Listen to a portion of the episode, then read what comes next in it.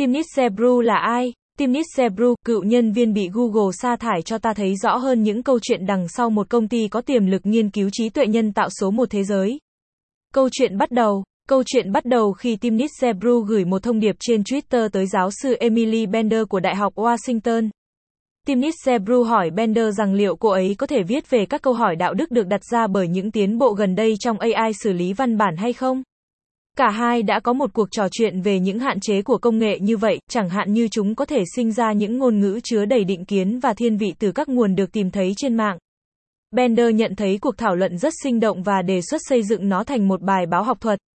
Bản thảo được viết trong một tháng với 5 đồng tác giả được bổ sung từ Google và các viện Hàn Lâm. Bản thảo được nộp vào một hội nghị khoa học và được tin tưởng sẽ sớm trở thành một trong những công trình nghiên cứu khét tiếng nhất về AI. Mặc dù vậy, sau đó không lâu, Timnit Zebru cho biết cô đã bị Google sa thải sau khi cô phản đối yêu cầu rút lại bài báo hoặc xóa tên của người quản lý. Trưởng bộ phận AI của Google cho biết công trình này không đáp ứng được yêu cầu xuất bản của chúng tôi. Kể từ đó, hơn 2.200 nhân viên của Google đã ký một lá thư yêu cầu công ty minh bạch hơn trong việc xử lý bản thảo. Bài báo khảo sát nghiên cứu trước đây về những hạn chế của các hệ thống AI phân tích và tạo ra ngôn ngữ. Nó không đưa ra các thí nghiệm mới.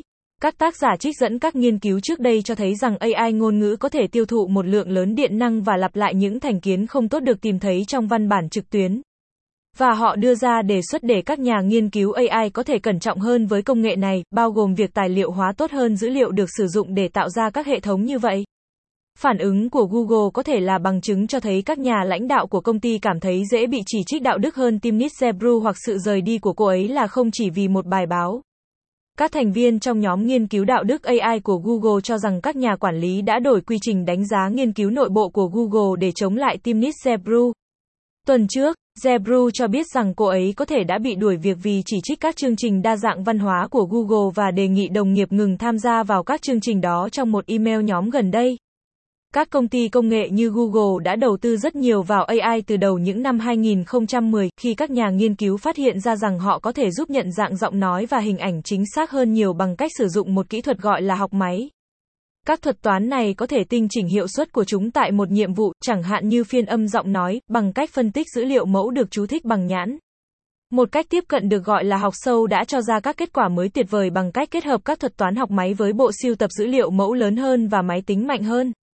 Trong vài năm qua, các nhà nghiên cứu đã tìm ra cách tạo các mô hình học máy siêu quy mô cho ngôn ngữ. Chúng đã cho thấy những tiến bộ lớn trong các nhiệm vụ như trả lời câu hỏi hoặc tạo văn bản bằng cách để các thuật toán học máy phân loại hàng tỷ từ trong các văn bản được lấy từ web. Các hệ thống đó hoạt động dựa trên các mẫu thống kê của ngôn ngữ. Chúng không hiểu thế giới theo cách con người làm và vẫn có thể mắc phải những sai lầm có vẻ rõ ràng đối với một người. Nhưng chúng có thể tính toán theo cách riêng để đạt được những kỳ công ấn tượng như trả lời câu hỏi hoặc tạo văn bản mới một cách linh hoạt.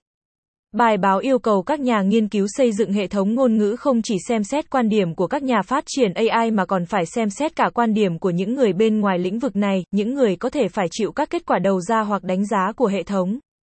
Oren Esioni, giám đốc điều hành của Viện Allen về AI, đã thực hiện nghiên cứu riêng của mình về chủ đề này, cho biết sự thiên vị có nhiều dạng. Rất nhiều người làm việc trong lĩnh vực này đều công nhận rằng những mô hình này đang ngày càng có ảnh hưởng và chúng ta có nghĩa vụ đạo đức là phải triển khai chúng một cách có trách nhiệm. Quan điểm của bạn về vấn đề này như thế nào? Hãy chia sẻ bài viết và quan điểm của bạn đến những người quan tâm nhé.